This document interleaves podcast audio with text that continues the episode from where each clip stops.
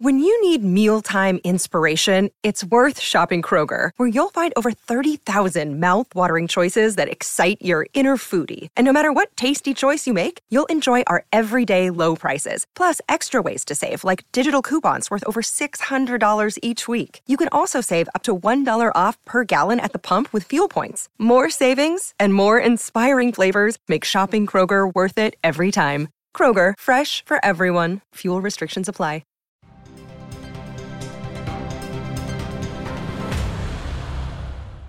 Welcome to this week's Ask Amy episode. We are talking about homeowners associations and the upcoming legislative session. My guest today is David Kahn. You're an attorney. You mostly focus on helping homeowners with their rights when it comes to their HOAs. Yeah, I've been doing that for about 20 years now. Uh, and a fair amount going back and forth with you, and I really appreciate being here today. Oh, well, thank you for coming in. So, a lot of stories that we do, I, I do call you quite often. So, we'll get a homeowner who calls us, whether it's about a fence that they put up that the HOA says, ah, oh, that's the wrong color or wrong material or their door color. And I usually call you and say, what are their rights? What can they do? But before all of these problems in the neighborhoods, all of these rules and, and your rights are sort of coming from the top down at our capital. And so that's where you start. You usually go to Austin every legislative session to sort of advocate on behalf of homeowners. And it sounds like this is something that you have to prepare for months and months in advance. Well, we do. Everybody prepares. If you want to get stuff done, you have to have your bills in early and you have to have identified at least some significant sources of support. Yeah. Politicians as well as uh, political allies who will help get bills passed. Some years were successful, some years, not so much. Well, and I don't want to dwell too much on last year or last legislative session, but it seems like it was a really productive year in terms of things that you all and HOA reform groups got passed on behalf of homeowners. Last year was a very productive year. You're absolutely right. I, I attribute that in large part to the realtors. Uh, the realtors are a potent political force in this state on many issues. There uh-huh. are at least two realtors pretty much in every town, uh, and they pay attention to the laws that affect their businesses. And uh, we're very pleased to, to get support from the realtors. They've recognized that, that in a number of uh, areas, uh, the homeowner associations have uh, abused authority and have done a wonderful job helping us to figure out some ways to rein that in. Mm-hmm. And and before we get in a deep dive into sort of what you guys want to do this year, um, I said, you know, why is it that I always call David Kahn whenever I have a homeowner's issue? And it's because there are not a whole lot of you attorneys that are familiar with the law and sort of what my rights are when it comes to what can I do in the situation. So how did you decide that this is the type of law you want to do? Well. Uh, there are a few a few attorneys who are familiar with the law. Most of them are not interested in protecting homeowner rights. They're institutionally interested in protecting the association rights. I got involved. Uh, longtime listeners will remember Geneva Brooks, who was an advocate on many issues, and the, the one I got involved with her on had to do with homeowner associations. Uh, Geneva owned houses, uh, 15 or so rent houses across uh, the Houston area, mm-hmm. and in one subdivision, North Glen, uh, this homeowner association came after her for having grass, real grass, in the cracks of her sidewalk. And she organized opposition to this and a number of other issues, had a protest of about uh, 200 homeowners, is what I recall. Uh, and then the homeowner association sued her, essentially trying to get her to shut up. Mm-hmm. And I got involved more as a free speech issue than as a homeowners association issue. Texas law is really good. You can't, the courts will not tell you on pretty much any issue to shut up. Uh-huh. and they didn't tell Geneva that. Uh, the association then raised a number of other issues, and we counterclaimed with issues. And that case went all the way to the Texas Supreme Court, which uh-huh. issued the first in what has become an increasing pattern of decisions respecting homeowner rights. The Texas Supreme Court has been uh, issuing some very good decisions uh, over the past uh, well since then, but most recently over the past five years or so. Yeah, and and then you got bit by that bug, and then there were other cases that followed, and then I imagine. Well, we had the, the next the next big one involved a, a, a woman who uh, had a beautiful garden in the front yard of her house. It, she called it a butterfly garden. She had an English style Tudor home mm-hmm. uh, uh, north up north of the city at the Spring area, and uh, she had what would by many people's standards, be called an English garden. English gardens are somewhat wild, Natural. natural. Yeah. And she had little paths that went through the garden. And my favorite, my favorite video of all time on TV was uh, coming and being filmed walking through her garden, and I, we've lost that video. But uh, but uh, that exposed me to more issues, and uh, we've now seen quite a number of issues where uh, homeowners have been essentially denied basic rights. Uh, you know, your home is is really where you define your space, and most of us believe we should be left alone in our homes, and. And many homeowner associations do leave you alone in your home, and that's perfectly fine. And I never hear about them. Yeah. Uh, but but some fail to do that. And uh, you know, one of the sets of issues we can talk about today is what happens when your association is out of control. Mm-hmm. Exactly. And you are always the first to say most homeowners associations, I mean, or a lot of them are good and these the laws that are passed are not really made for those homeowners associations. They're made for the sort of bullies or the the homeowners associations that want to overstep. And then you have these laws that you can refer to because there's not a government agency that you can go to and say, hey, make my HOA follow this law. If they're breaking the law, my only recourse is to take them to court. Well, you have two recourses. One is to take them to court, and the long term better approach is if you can vote the bums out. Mm-hmm. And one of the sets of problems we have is that it is hard to vote the bums out. Uh, and so we can have we can have runaway HOA boards as a whole, or we can have runaway individuals uh, who sometimes become almost dictatorial in their in their efforts to control what their neighbors do. Yeah. So let's start there. I mean, a lot of the things that, that you mentioned that you want to do in the legislature this session is are, are making rules that I think the vast majority of people would say, oh, they don't already have to do that? Like in, in terms of meetings and being able to vote board members out. Well, that, that's exactly right. Uh, the group I work with, so uh, I'm a lawyer, I go to court, I give people advice, and I work with a group called the HOA Reform Coalition. And we are going to be going back, we being the coalition, uh, are going to be going back to the legislature this year trying to uh, confirm important protections for homeowners. Uh, the, the first simplest one that I think we should talk about is in condominiums. If you live in a subdivision, you have the right to vote on every issue that's important. If you live in a condominium, you might not have that right if you owe money, for example, or if you are charged with a violation.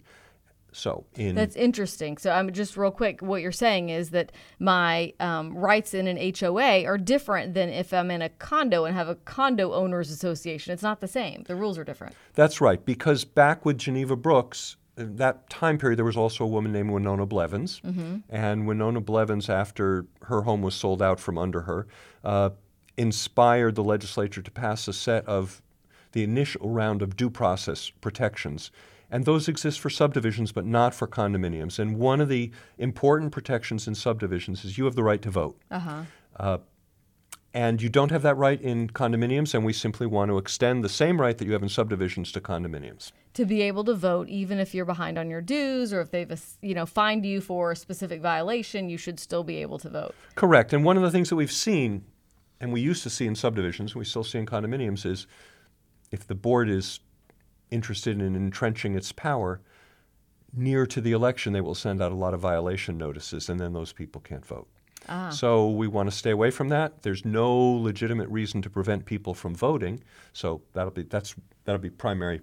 It should that should be very easy to get through. Right. But of course, we don't have it yet. So Yeah. maybe there'll be opposition. I don't know. All right, so let's talk about the next thing. Um, when it comes to just good government and good, um, good policies, I didn't realize there are not term limits for board of directors. There are not term limits for board of directors, and generally speaking, I think uh, we favor term limits.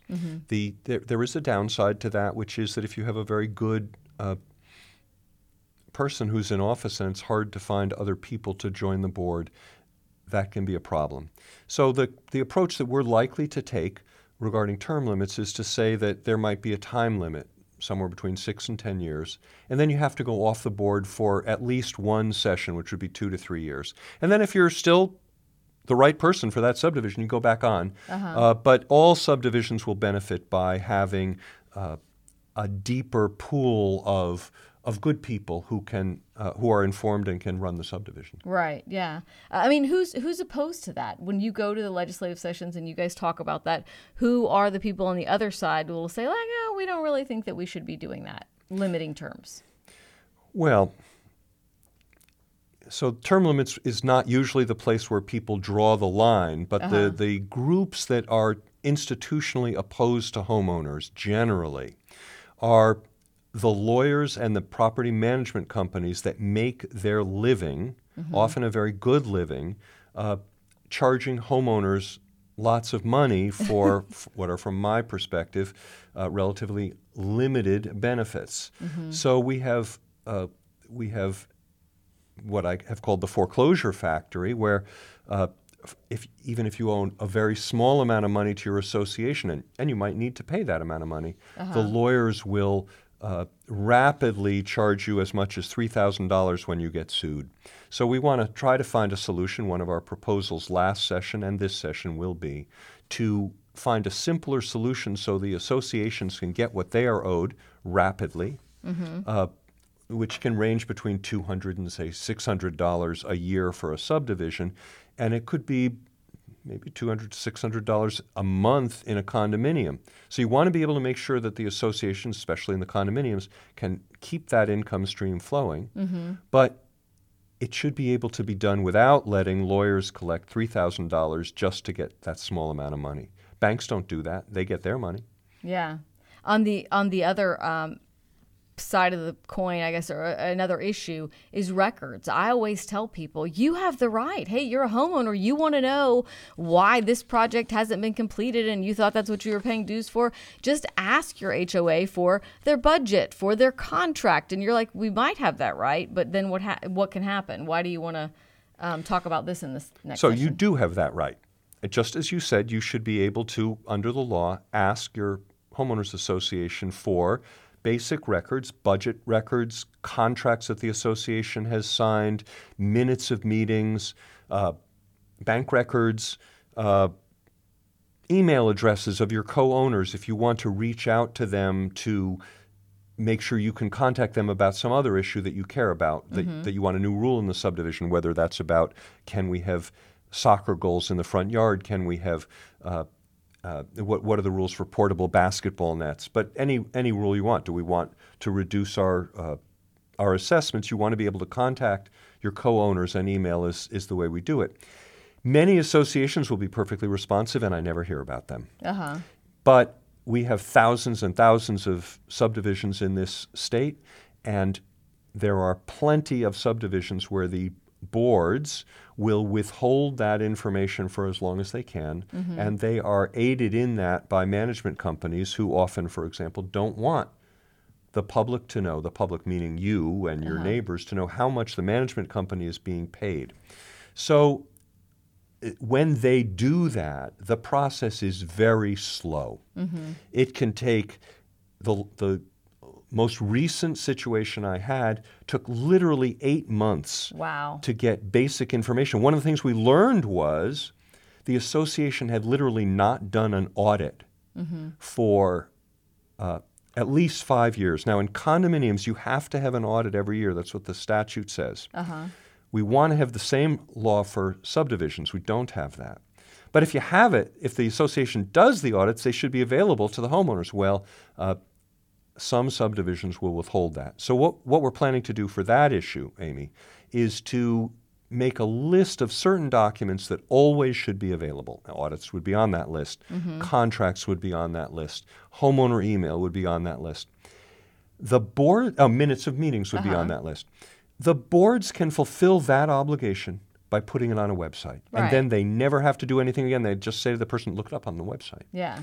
Uh, but if they don't, then we're going to want to have a much faster turnaround time for those that category of documents because there is the documents already exist. There is no basis for withholding them. Right. Now, if the homeowner comes up with a, a creative request for something that isn't isn't standard, mm-hmm. then it's okay with me if the association takes a little bit of time, consults their lawyer, make sure they can give it out. We don't want information given out that would, for example, uh, invade the privacy of other homeowners. So records of uh, of decisions by the Architectural Control Committee, I wouldn't want them to know that you, Amy, Yeah. had applied for and uh, and either gotten or been refused a particular permission. But we might want to get be able to uh, have the homeowners get some kind of compilation of all of the how many records have been uh, how many applications have been submitted for uh, green paint on the on the front of your house, something like that. Got it.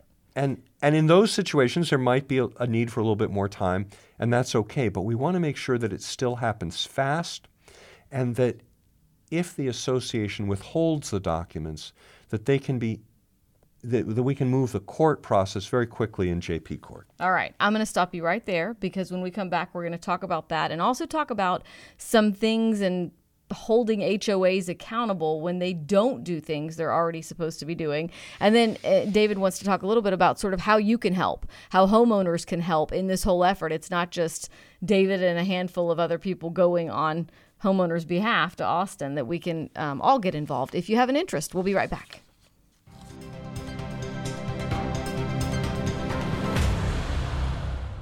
Welcome back. I'm here with David Kahn. You're an attorney that mostly represents homeowners in cases um, against HOAs, homeowners associations. So you're talking to us a little bit about um, issues that you plan to present before the legislature this next legislative session in Austin. Um, but we said that people can help. I mean, so if you're listening to this and any of the things that David brings up, resonate with you because you're like, oh my gosh, the same thing happened to me my meeting. I wish that that you know my board was required to do this or required to do that.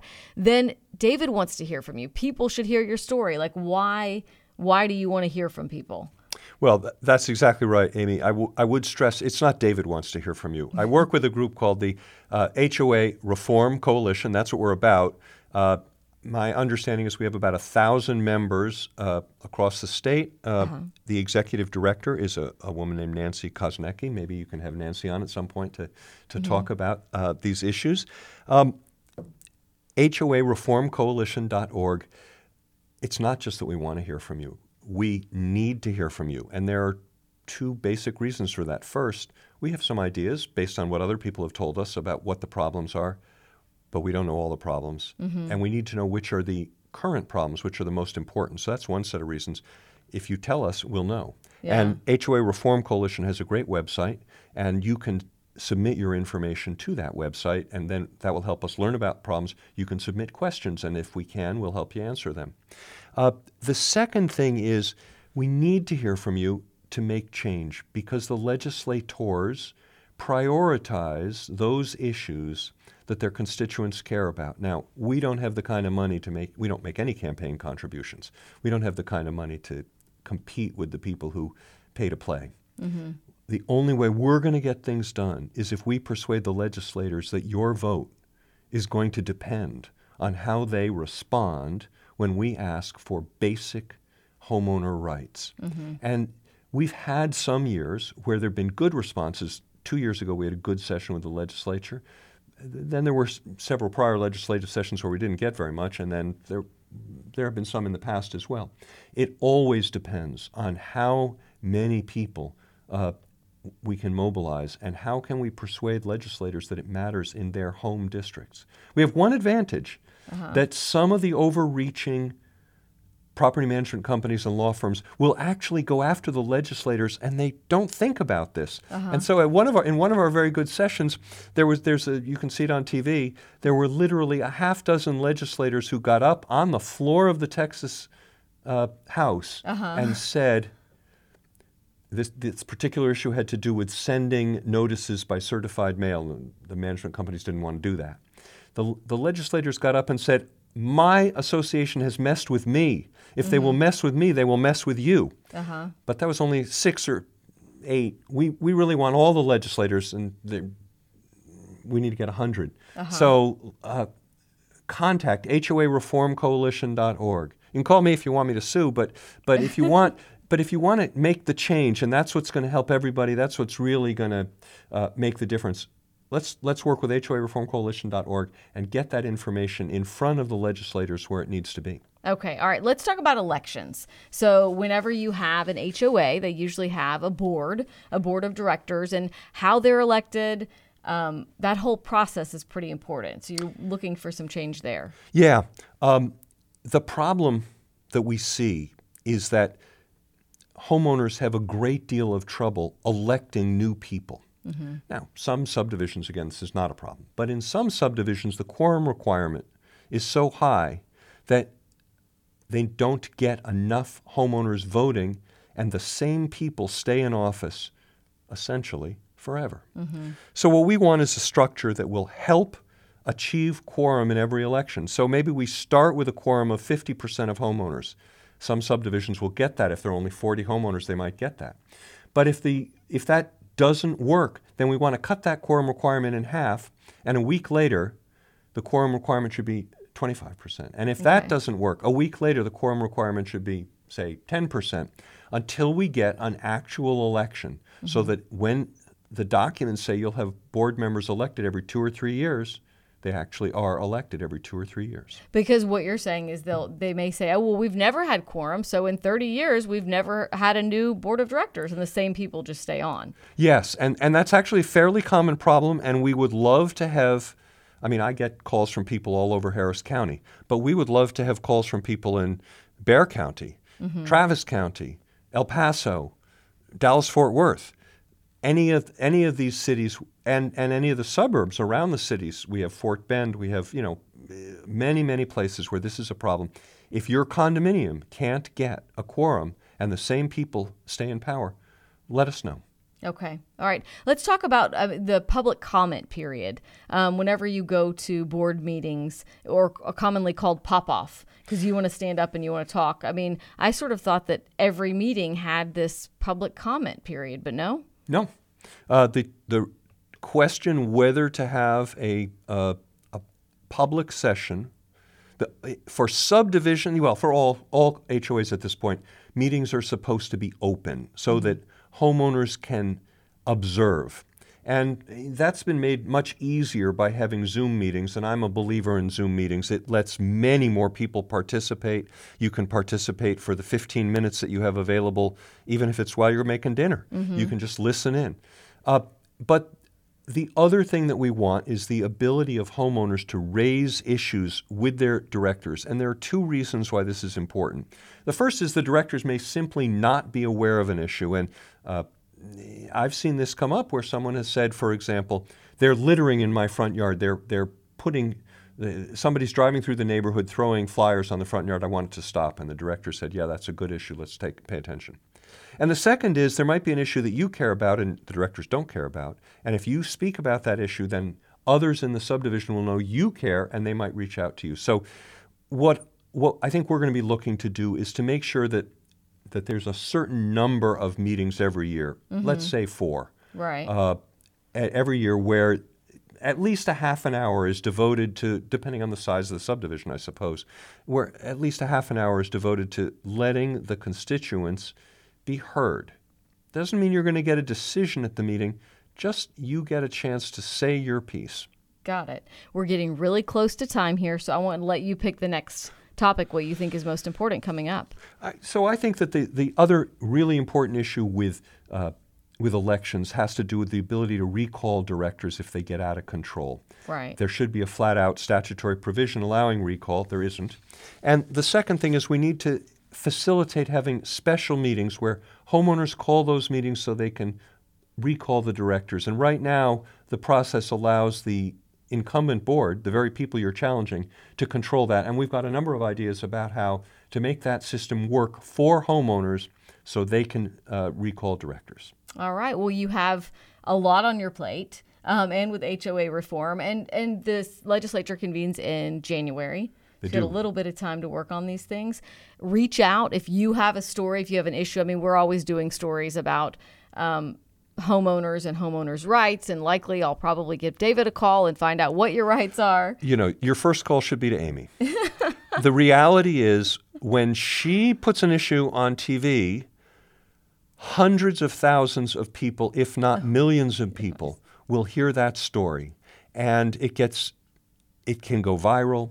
Uh, we've had that happen with a couple of our stories that have just been Right. really astonishing in the uh, abuse that, that the homeowners have suffered. So call Amy first, but uh, also call uh, contact by email, by uh, going to the website, uh, HOA Reform Coalition, and let us know uh, what is going on that's bad, and if you have ideas about what would help, and if you have contacts in the legislature, people who you've already been able to uh, help get elected, and maybe they should pay attention to things you think about, let us know. All right. And so the name of this is Ask Amy. So also, if you have any questions that you need answers to, send me an email to askamy at kprc.com. Thanks so much for coming in today. Thank you for having me.